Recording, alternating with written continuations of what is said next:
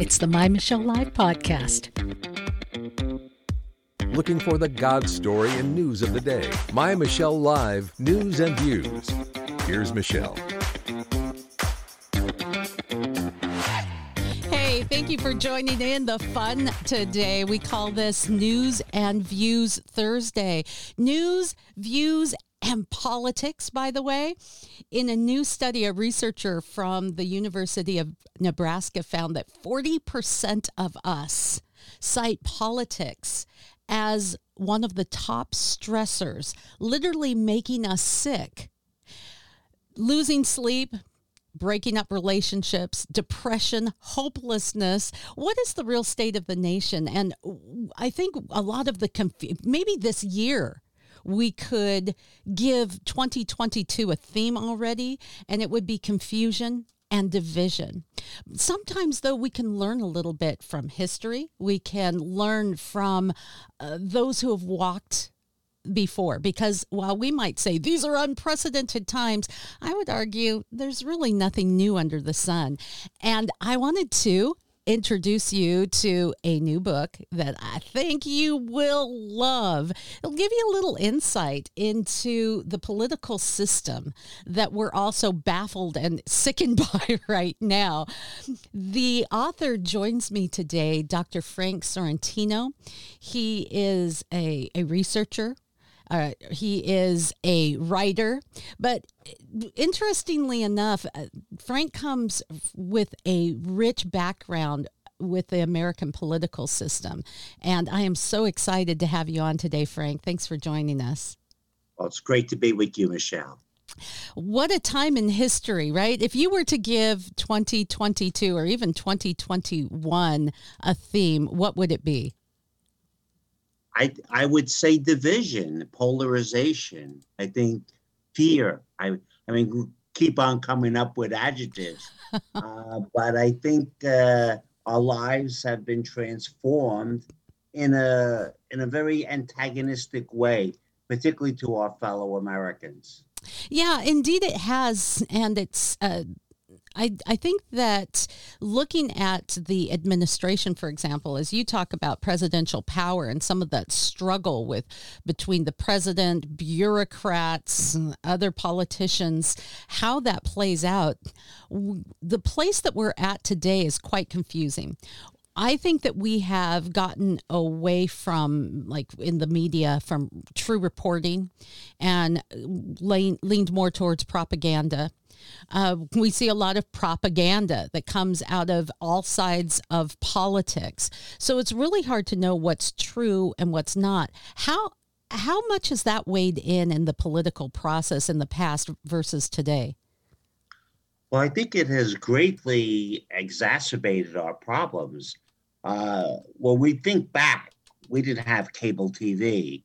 And cable T V, I think, has transformed our lives with twenty-four seven uh, coverage, and the internet has changed our lives. Now, a lot of these things have had a lot of beneficial effects, but one of the negative effects is that while uh, trying to attract an audience, uh, when you have so many different options, you move to a very identifiable group of people, and that creates the, the crisis. If I were to be like the old Ed Sullivan show, which is maybe dates me a bit, but you'd have a little bit of music, a little bit of magic, a little oh. bit of dancing, some rock and roll. Uh, no one could survive by doing that today. What wow. you have to do is focus on one particular area. And then in news, we focus on one political ideology or identification of a political party. So we have that tendency anyway, right, to tribe up. We we like to get with people who we are like, who think like us. And there's actual physical evidence of that. And it releases dopamine. It makes me feel good to be affirmed and not challenged, of course. I love your analogy to Ed Sullivan, because the teenagers who couldn't give two rips about the the uh, dancing poodles and the spinning plates uh, flocked in mass to see the Rolling Stones or the Beatles or some, uh, and yet you had to sit through, even as families, they would sit through and watch the astronaut, you know, drone on just so I could see the, the rock and roll band I wanted to see, or vice versa. Parents would have to listen to that loud rock stuff, and, and they would sit through, and then they would giggle at the clown that would come on, and or the mime. So looking back, and if you, you're too young to know what, who Ed Sullivan is, man, you, you need to know your American history.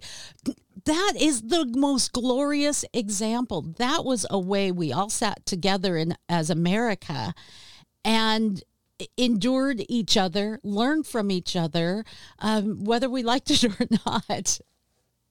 Absolutely. We were exposed to all of the cultural and intergenerational aspects of society. Now we have the luxury of just focusing on the one thing that we like and the one group of people who agree with us.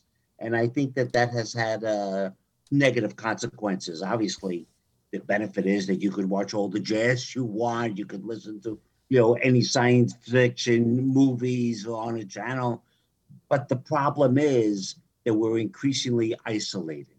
And that isolation and ignorance, I think, creates or uh, exacerbates intolerance. Great. So we're already, we were already isolating, like self-isolating by... moving towards, migrating towards the information that makes us feel good, that agrees with us, that supports our mindset.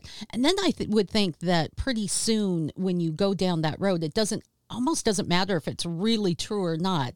You, you excuse, and we see that on all sides of the political spectrum, we excuse information that, uh, that doesn't sound quite right, but most of it's right. And it leads us down a slippery path. So we were already self-isolating. Then the pandemic hits and we isolate more, social distance, and you only have the ability to be near the people that you choose to be near if they choose to be near you. What a messed up time in history, to be sure. I would think that even uh, in the past, we've seen with that presidential struggle that you talk about in your book, we've seen a lot of propaganda, spin doctoring, uh, giving a message, taking a truth and putting the spin on it to make it sound a little more palatable or to speak to your base. Uh, that's always been part of the human condition, I would think, where, especially where America's concerned. How much more so now, and how does that play into uh, where we're at today, in your opinion? Well, I, I think you've uh, set it up beautifully.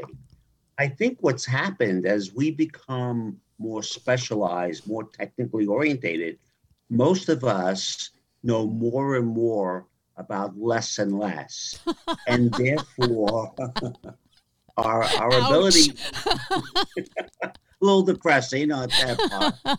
But I don't I pull any punches there, us, Frank. You just let us know what you think there.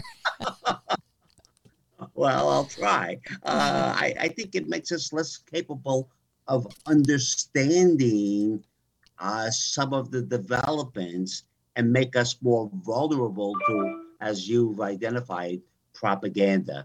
And propaganda is not the monopoly of any particular group, uh, but it does work effectively when you have a, and I, I hate to use this word, because we could be very knowledgeable in yes. one sense, but very ignorant in another.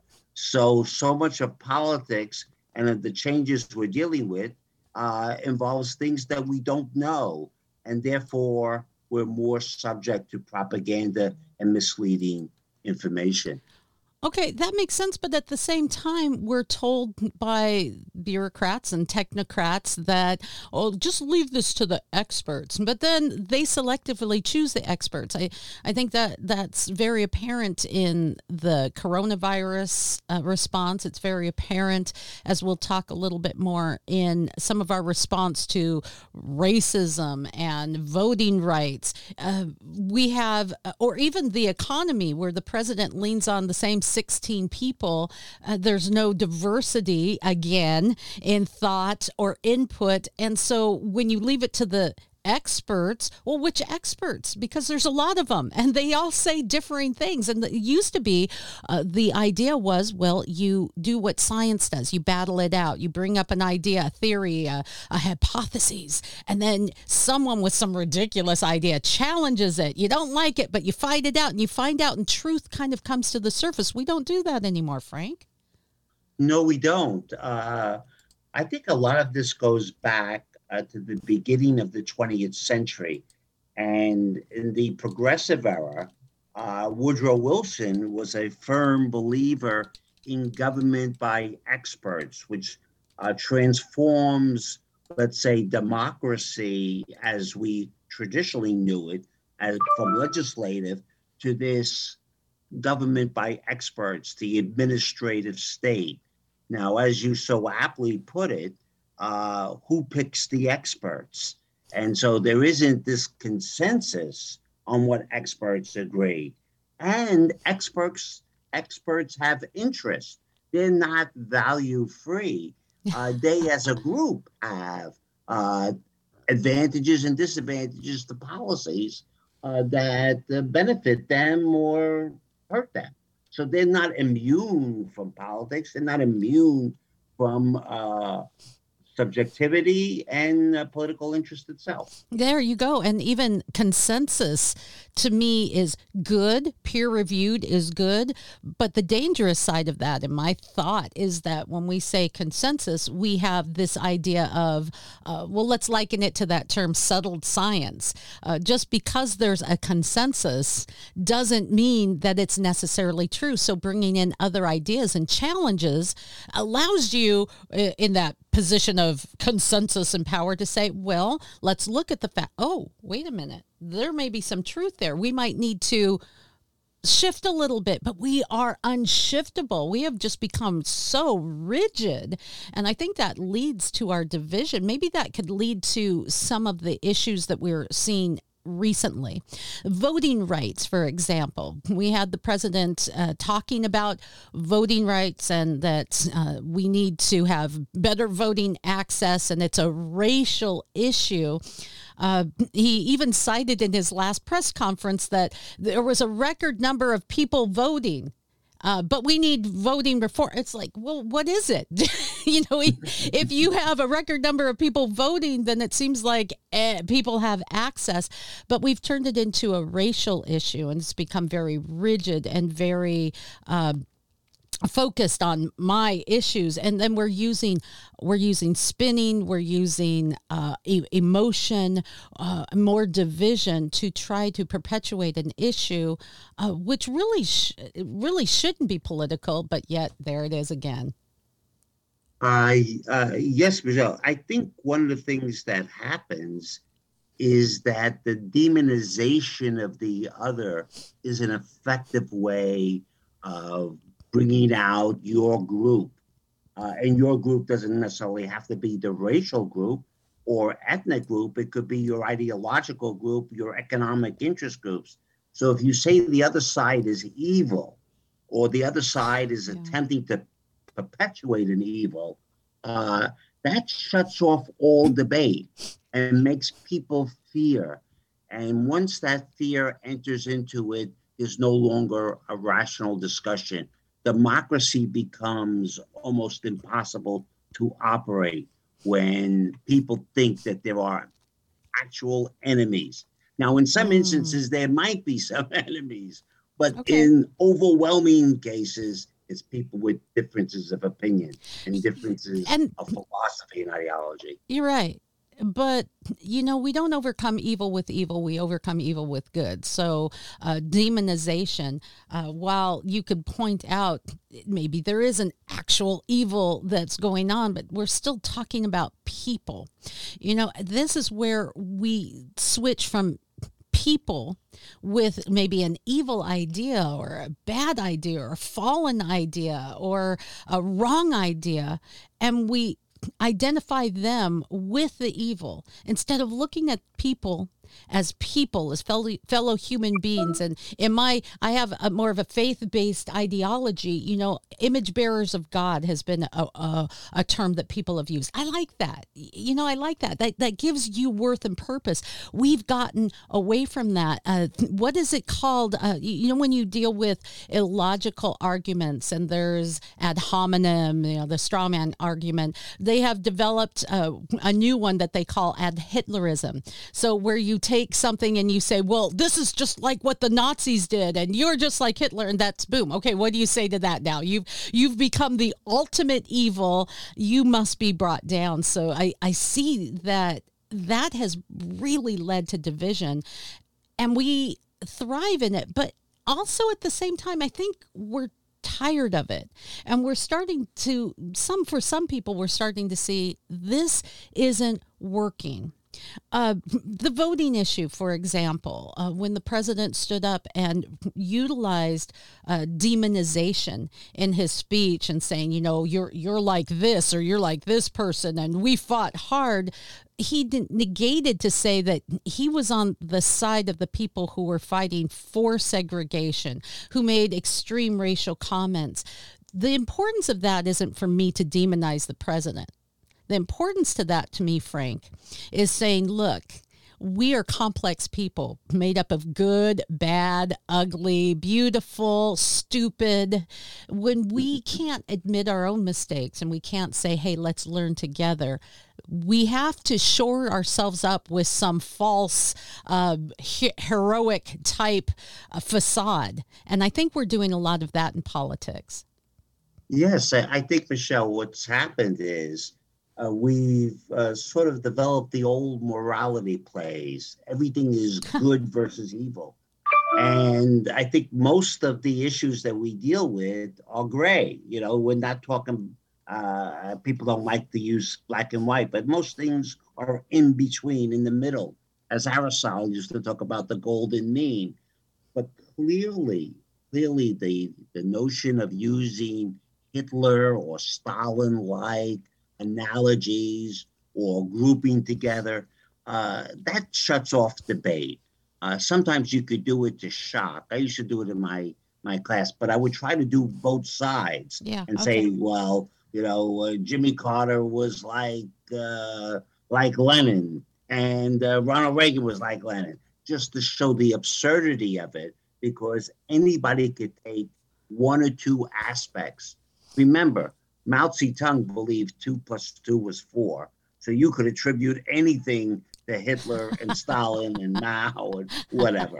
So uh, the dehumanization of uh, of uh, our debate, and not looking at arguments, but rather pushing it to the emotion. And the emotion, uh, we're emotional people. Uh, but uh, the Greeks believed Uh, very clearly that rationality should dominate. We don't deny uh, that people have emotions, but we should stick to the evidence and to arguments if democracy is to work. Well put. There has to be some balance, though, because in history, uh, it repeats itself. So while we see some of uh, some likeness to some of the downfall of the of brilliant people in Nazi Germany, for example, you know, great everyday people, loved their families, part of their community, and yet they were okay with reporting their Jewish neighbors and sending them off to concentration camps. How the heck did that happen? We do have to learn from that. We do have to see where there are some ad Hitlerisms in our society. We need to learn from that. But maybe part of the the issue is uh, where you separate emotion from rationality. You touched on that. That's brilliant. Well, that, that's the delicate balance, and the idea that anybody knows the magical elixir that is to be used for all times. I think one has to be humble and to realize that different times require different mixtures. But clearly, when you use the example in Germany, I think it's the most fascinating example, because the Treaty of Versailles was a very punitive uh, treaty, and it humiliated the Germans. And to a large degree, uh, the treaty benefited the French and the British. Uh, mostly, they took over their colonies. They uh, got reparations. Okay. And we should know that uh, someone like Hitler, Uh, or someone like anybody in, in politics, could exploit that. Mm-hmm. Aristotle said it's not enough to win the war. You have to win the peace. And winning oh, the yeah. peace is the most difficult part. And you don't do it by demonization and dehumanization. Are, are we going to learn from that, do you think? Do you think that the pendulum swings? I, I tend to be a pendulum person. We go absolutely crazy nuts with policy and thought, and and and people just say, you know, this is ridiculous. So it, it, it kind of does this sometimes in society. That's my hope. Well, I, I think it's all of our hopes, because what's going on is doesn't appear to be working. And it doesn't, it's not working not only on a policy level, it's not working on a human level. We're not happy. The right is not happy. The left is not happy. Different groups are not happy, because we're living in a society where we're perceiving we're living among enemies. We're living among people who mean uh, enormous harm to us. So if the pendulum does uh, switch, I think uh, we could have a more rational discussion uh, of how public policy is without all of the ad hominems, all the fear, and uh, perhaps, I think, a better society. I, you know, you talked about the number of people who are depressed, the number of people who are totally isolated. It's hard to discuss politics. So I taught politics for almost fifty years. And uh, it was one of the most enjoyable things I ever had. It's become much more difficult because people automatically react and they don't want to listen. And uh, so I hope the pendulum switches to a more balanced, a more logical approach to things, where we could disagree and disagree with, with still liking the other person. I think talking about it uh, like this is a help. Uh, we're not seeing it in the news. We're seeing more perpetuation of a, a singular narrative. Um, I've been in the media forever, and I wrote in my book, which is not quite out yet, so I'm not pushing it yet, um, is uh, I, when I saw the news die. And the news died for me, Frank, when I was a young broadcaster. I had written a news story about a politician that was coming to, to our city.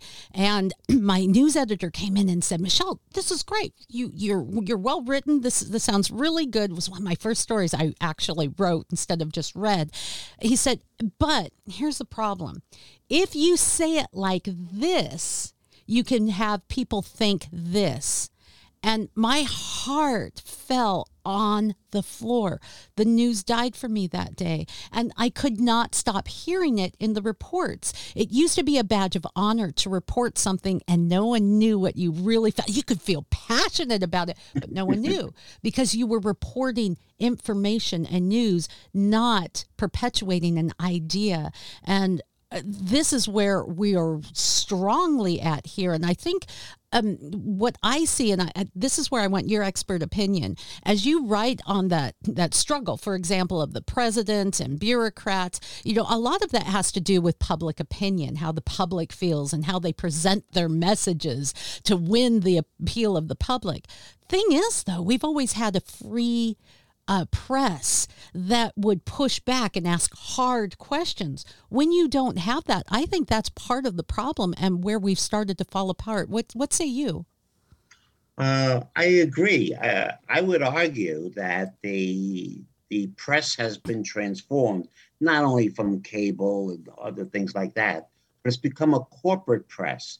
And that's oh, not yeah. in itself evil, but uh, the different, let's say, major media outlets are owned by major corporations which have interest.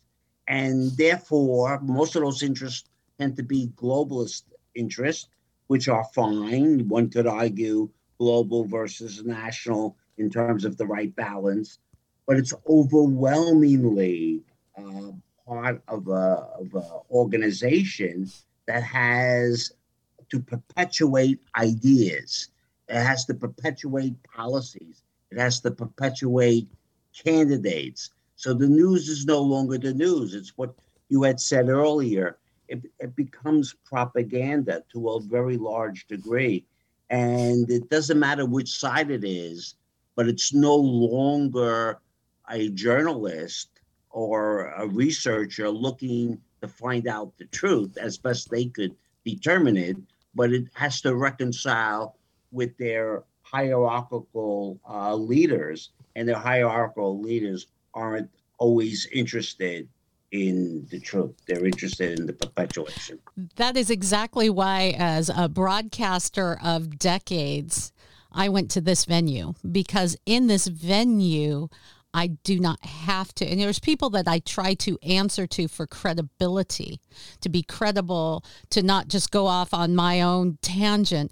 But I, I thought it was very important to have a outlet that doesn't have to be filtered through some hierarchy or some political uh, agenda.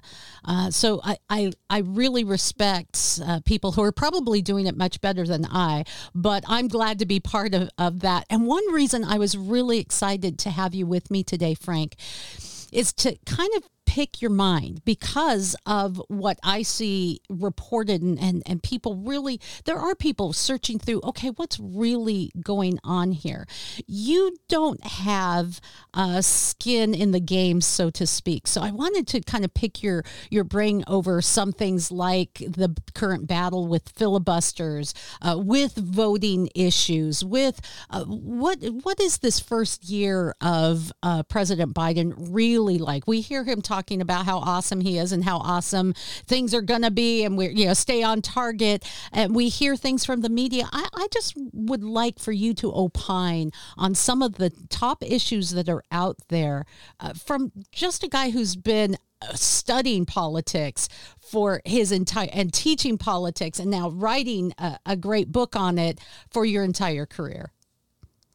Well, that's uh, a, a great challenge, uh, but certainly, when we talk, let's say the filibuster, we'll just talk as as first. Uh, the filibuster is really very similar to what Robert's rules are in any organization, where one third of the of the group or the assembly could block the passage of of a particular bill by talking, uh, by continuing the debate. You have to call the question. Now, the filibuster has been modified over the years uh, from two-thirds to sixty. And so that was a major change. It was also changed when it came to uh, lower court appointees and to the Supreme Court. The problem is, is that the U S Senate was designed to preserve federalism and give equal representation to states. And that was part of the agreement. Now, when you change the agreement afterwards, oh. you're sort of like pulling the rug out from under. Uh, if you're going to have federalism, I think you're going to need the Senate. And the Senate is going to be the, the most deliberative body. Uh, the filibuster uh, obviously uh, is difficult to defend in terms of popular culture. But what it does do is forced compromise. Uh, you could have a bill, and then you could uh, adjust it to get to the sixty votes. Uh, it's not all or nothing. So I think the filibuster still serves a purpose. And uh, what we've seen is this, like uh, Uh, during the Trump administration, the Democrats used the filibuster about three hundred times. So it's not something that uh, they are opposed to using. As a matter of fact, they used it uh, last week uh, on the Nord Stream two uh, when Senator Cruz wanted to sanction it. Uh, so I think the filibuster is uh, very often we say uh, where you stand on this issue is where you sit. If you're in the majority, you want to eliminate it. When you're in the minority, you want to keep it. Well put. It's interesting. We are uh, a democratic republic. You know, if we were just a democracy, well, then majority rules, right? Uh, but you have a, this democratic republic where I might be the minority, but I still matter. And that's what I hear you saying. The mi- minority still matters. And we see yes. that. We had seen that played out to a degree on the streets. We don't like how things are run, so we're going to protest. We're going to have our, our, our voices heard. We matter too. These are the rules. This is what's happening, but we we want to be heard. We want to be part of this process. That's part of our our nation and part of our politics and policy as well. But another issue uh, of current times is how we take that to the extreme. We feel that we can take over, like here in my city, an entire, you know, section and call it an autonomous zone, overrun a police station, uh, burn down buildings, uh, break windows. Uh, we, we just, it's as though we don't know when to stop. Like we... My goodness, we're a nation of spoiled children that don't know when to stop. You know, if it means I have to throw a tantrum and somebody gets hurt, then so be it. I got to have my way. So where do you find balance? Well, yeah, uh, violence cannot be an acceptable way of dealing with issues. But it Obviously, has been, and we've seen politicians say, yeah, we've got, this is, you know, this is just the logical thing that happens. And, you know, with, this is, this is good. It's good when, again, where you sit is where you stand. Yes, exactly. Huh. Uh, I think you, one of the problems that we faced is that there's not the perception and maybe not the reality of equality in front of the law. If one group violates through violence, they should suffer the consequences as well as the other group. Uh, one of the things about people like Gandhi and Martin Luther King was that if they believe, if they believed that if you violated the law, you should accept the consequences of the violation of the law to persuade public opinion. But what we're seeing now is people want to violate the law and not suffer those consequences, which is a negation of the law and a negation of what democracy is, because you're not out to persuade, you're out to intimidate. And I think that's a very dangerous. Okay, uh, so how does that play into the filibuster? Because I think that there is a parallel story there.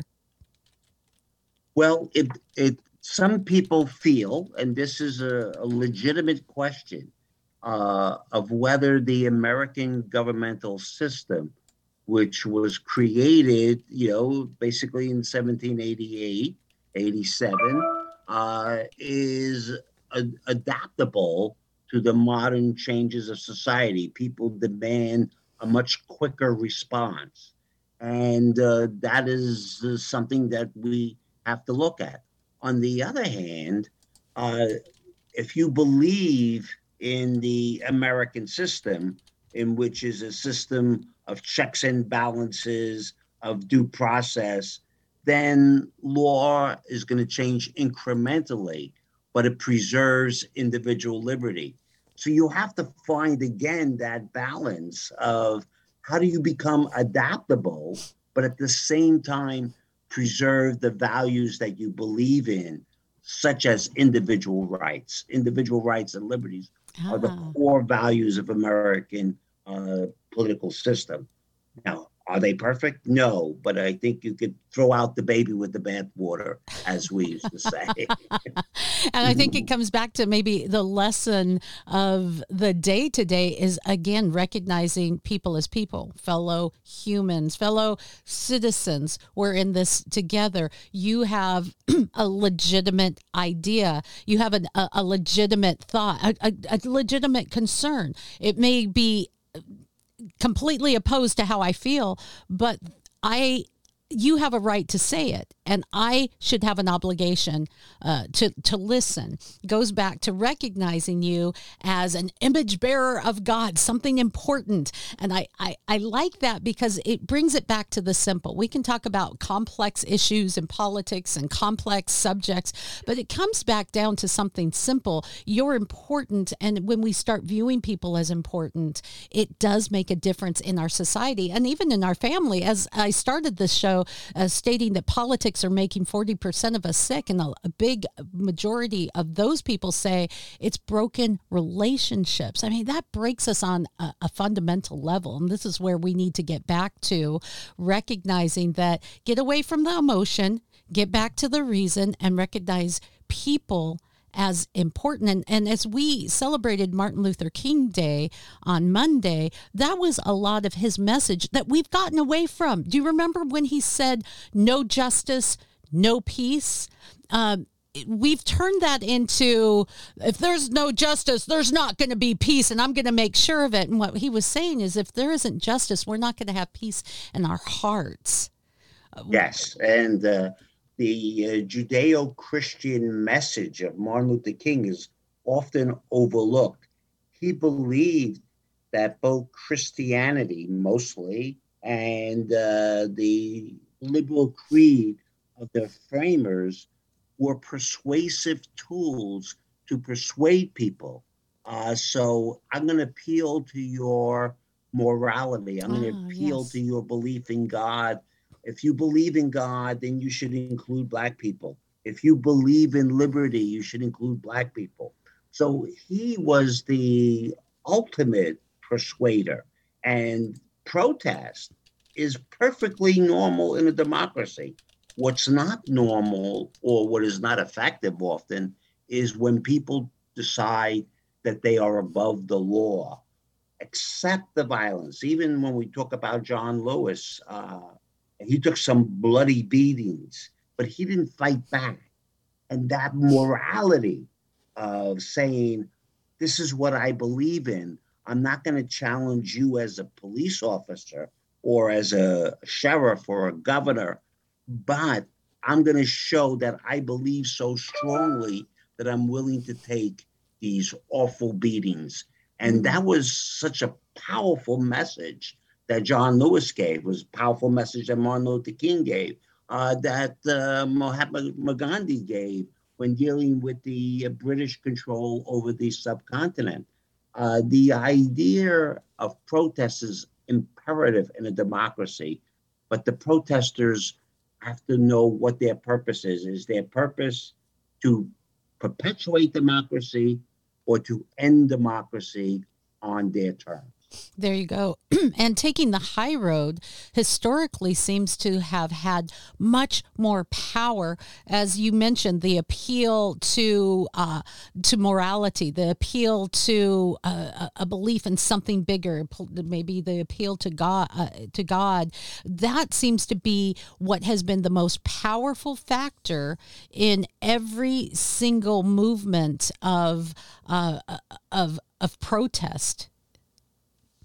I, I agree, Michelle. I think that one, uh, James Q. Wilson, a great political scientist, said that we have a moral sense and that we want to be moral people. And a lot of our morality is tradition-based. Uh, we're not going to change America to a non-Christian nation overnight. We could say that's highly undesirable in the hearts of many. But to know what it is that we are appealing to. Uh, if we're appealing to the Declaration of Independence, if we're appealing to the New Testament, are we appealing even to uh, other philosophers? You know, like Voltaire would say, I disagree with everything you said, but I will defend yeah. my life uh, for you to say what you what you believe. Uh, what are the higher moral principles? And those higher moral principles are essential as a uh, deliberating a- aspect, as a confirming aspect. And therefore, we accept the legitimacy. I mean, the genius of Martin Luther King was that he was able to make major changes in American society, things that needed to be done in overwhelmingly uh, people's minds. But he did it in a way that most of the people that he was against was able to transform them and accept. Today, we are a very different society uh, as a result of Martin Luther King and his philosophy. And it was that appeal to uh, morality, appeal to the philosophy of the American Constitution. And I think there's a lot to learn from that. And oh, so much. Very, very human. So very much. Human. And very human, though, as well, because in, in recent years, there have been issues that have come up about uh, Martin Luther King's uh, sexual discretions, for example. And so, you know, you you get to the point, oh, well, should should we cancel him? We look at uh, American history and we see pe- great men like George Washington and uh, Thomas Jefferson that owned slaves. Should we cancel them? Uh, no, you learn from them and you see some of their writings, and even in their writings, the change of mind and heart that was coming towards slavery. If you cancel those things, you don't learn from the good, and you don't learn that you're fallen too. You're not perfect either. When you recognize the imperfection in yourself, but you can still live with it. I can maybe recognize the imperfections in you and still live with you. Well, I got into a little bit of trouble when I uh, was doing my book on the F B I war against Martin Luther King. And uh, obviously in their surveillance, they detected, you know, certain activities, personal activities, Uh, that might have been uh, subject to moral rebuke. Uh, clearly, he was human, and uh, clearly that made him vulnerable by engaging in those activities. And that's true with every single human being who has ever been on the face of the earth. Uh, the idea that we're going to cancel or destroy or take down their statue, I think, is is so misguided. Uh, because uh, there is no one who uh, who could ever say anything because they've done something poorly in the past, immoral in the past. Uh, I mean, I'm a big follower of uh, Jung uh, psychology. We all have the shadow, and that shadow is, um, is part of our humanity. And when we overcome our you know, bad desires, so to say, it makes us even better. And uh, clearly, one of the things that we've done is we've taken this information that we could have about anybody and then use it to destroy them and destroy their arguments. And that's clearly the ad hominem and the ad Hitlerism, as you mentioned earlier. We could do that to any single human being, including myself. I mean, uh, the no, idea is that... No, no. But uh, I hope not too bad. But uh, the, but the reality is, is that this is uh, an age of silliness. uh, when we when we get down to it, uh, there there can be no rational discussion. If you're not perfect, then you can't make the argument. Well, uh, then no one can make an argument. Well put. And that goes to your point of uh, humanization. Do you have a, just a couple more minutes? I have one more uh, thing I wanted sure. to discuss. Thank you so much for being so generous. I wanted to talk about, maybe get ahead of the uh, State of the Union before it happens. You know, we have, you know, over a month before we're going to hear. Um, as our president really has, and this is, he's only done two press conferences in this entire year of, I mean, big, huge things, from Afghanistan, COVID, border issues, uh, supply chain problems. We've only heard two press conferences, which is absolutely stunning to me. I'm wondering if there's any uh, presidential precedent to that, you know, if we've seen that, um, and maybe giving your Frankisms of uh, the, the the look uh, into the first year of this administration. Well, uh, this has been historic low. I mean, uh, Franklin Roosevelt was the first one really to have the press conferences as we know it, and they were many times impromptu. Uh, we certainly saw Uh, people like J F K uh, used the press conference where he could display his wit, his charm. Uh, right. And, and we saw Trump over. Couldn't stop getting in front of the camera. And so. Trump was terrific. Uh, he gave access to information. This is a real problem. Uh, uh, James McGregor Burns, who was a great political scientist who wrote on leadership, Uh, talked about how important it was to engage the population. And press conferences are a way in which the president has to answer questions. And when the president is not available, then that is a great disservice, I think, to democracy. I think it was also a disservice on how the campaign took place. Again, under the notion of COVID, Uh, he didn't really campaign. Uh, for the most part, there were some issues of uh, of policy papers, but for the most part, he had very little engagement with the with the public, and I think uh, that has not served him well. The problem that he faces is the problem that I think uh, American politics faces, is that right now, whether it's the Republicans or Democrats, mm. the The money that goes into campaigns is much more centralized. So a person like a Nancy Pelosi or someone like a Mitch McConnell has an enormous uh, possibility of determining how their members have to vote, because he distributes law or he or she distributes large sums of their campaign. They also have the capacity to run primaries against people. So there's far more party discipline than there was in the past. Some people call it the nationalization of our politics. The problem that I think uh, President Biden has had is that he's become captured by both the Speaker and the Senate Majority Leader Schumer, and is incapable of broadening out his support. And that has made him thirty-five percent, forty percent, depending on which political poll you have. And the key it's part it's an F. Is, we'll just say he's he's getting an F. If you were in school, that would not that they do that. They do uh, what's satisfactory and unsatisfactory now, yes, or whatever. But in my day, that's an F. That's it. And independents have abandoned him, uh, depending on, again, which poll. But let's give a generous poll, which says that thirty-three percent of the people Uh, who are independents, uh, support him. Uh, that's devastating. That's devastating. He won the presidency uh, in twenty twenty with about sixty percent. Uh, and I think what's happened is uh, he's been unable to pivot to the middle.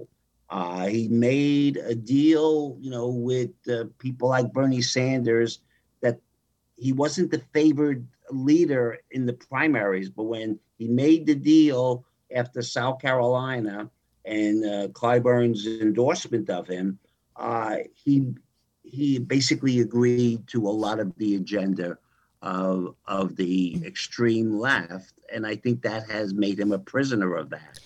Uh, Maybe I sound like, like a conspiracy theorist, and, and I don't want to do that, but I think it is a question that begs answering. Um, He clearly isn't in his prime, and there is some concern. I mean, we, we went through the questions when Trump was president. You know, is this guy crazy? Is he a narcissist? Is he? You had every psychologist or wannabe psychologist on uh, right. afternoon shows talking about uh, giving him a diagnosis, but we've seen little of that. But yet we've seen babbling, and we've seen him trail off into God knows where. Uh, it should be talked about, because the man has his finger on the red, little red button so to speak. So we should know this. Who is really running the nation? And it'll even stand up and call, uh, say, well, President Harris. And you're like, wait, what?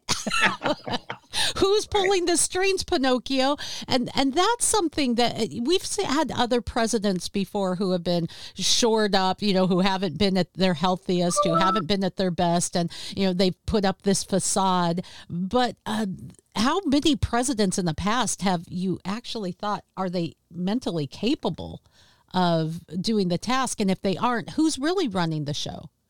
Right. That's that's a great question. But I think it goes to the other point.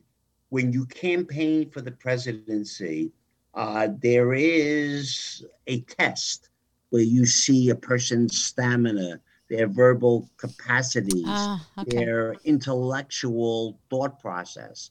Uh, COVID, perhaps being given as an excuse, allowed for uh, Joe Biden to avoid a lot of those tests. And I think it's unfortunate. Uh, one could agree with him, but that's not how we should elect the president, by a president saying, well, I can't campaign because of uh, a virus. Maybe that was true, but it's not a healthy thing. I don't know. Uh, we're we talking. Wanna, we wanna You're across people. the country. You know, we manage, you know, so. Yes, yes. I And I, I think it was an excuse, but clearly uh, we never observed him the way previous campaigns. Uh, Donald Trump, a lot of people don't like his personality, but his energy was there. His ability to focus was there. Uh, he was running these uh, rallies. We should see that on both sides. And I think uh, there should be also be a vigorous press. Uh, but we already talked about that before, where the vigorous press has, has fallen and is changing their agenda.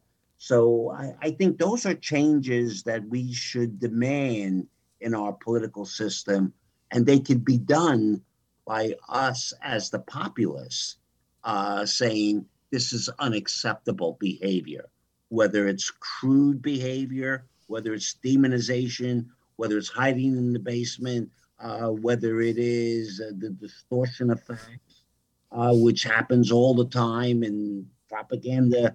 Media could sometimes uh, misinform population uh, tremendously, but uh, we as a population, maybe, as you said, the pendulum will s- switch, and we're going to demand more from our politicians, and demand not only from the presidency, but from the Congress. I mean, why should the leaders of the major parties have so much control over their members?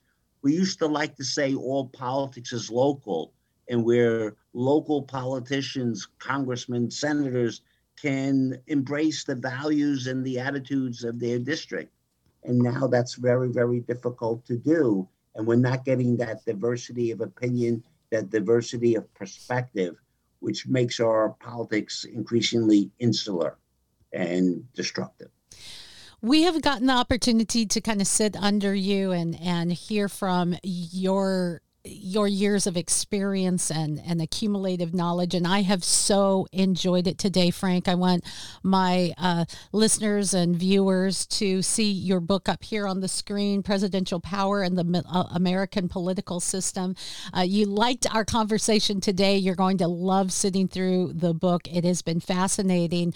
And Frank, uh, I think you leave us with a bit of hope, because what you have been saying today really puts all of these issues that we talked about, making America sick, and, and even the, the sixty percent who say, well, politics aren't making me sick. I'll tell you what, they're at least bugging you and they're affecting you. So I would say one hundred percent of us are dealing with the effects of, of politics. But what I've heard you say continually is you're putting it back into the hands of we, the people. We can make a difference, even if it's a micro difference in how we conduct ourselves in our own lives. It makes a difference in our families. It has a ripple effect. And I, I'm so encouraged by that. And I thank you, really, really thank you. Uh, and I, I Well, thank you, Michelle. I think you're making a difference, because your, your broadcasts are different than a lot of the broadcasts, which are solely on an ideological or on a party basis. It's a more human basis. So I, I congratulate you on that. Well, thank you. So like this, share this. Uh, if you are watching or listening, copy and paste the link, give it to someone and say, yeah, you got, if you don't know who Frank is, then you got to know Frank Sorrentino. He is the author of Presidential Power and the American Political System, and he's been my guest today. Thank you so much for joining us. Okay, thank you so much, Michelle. I love being with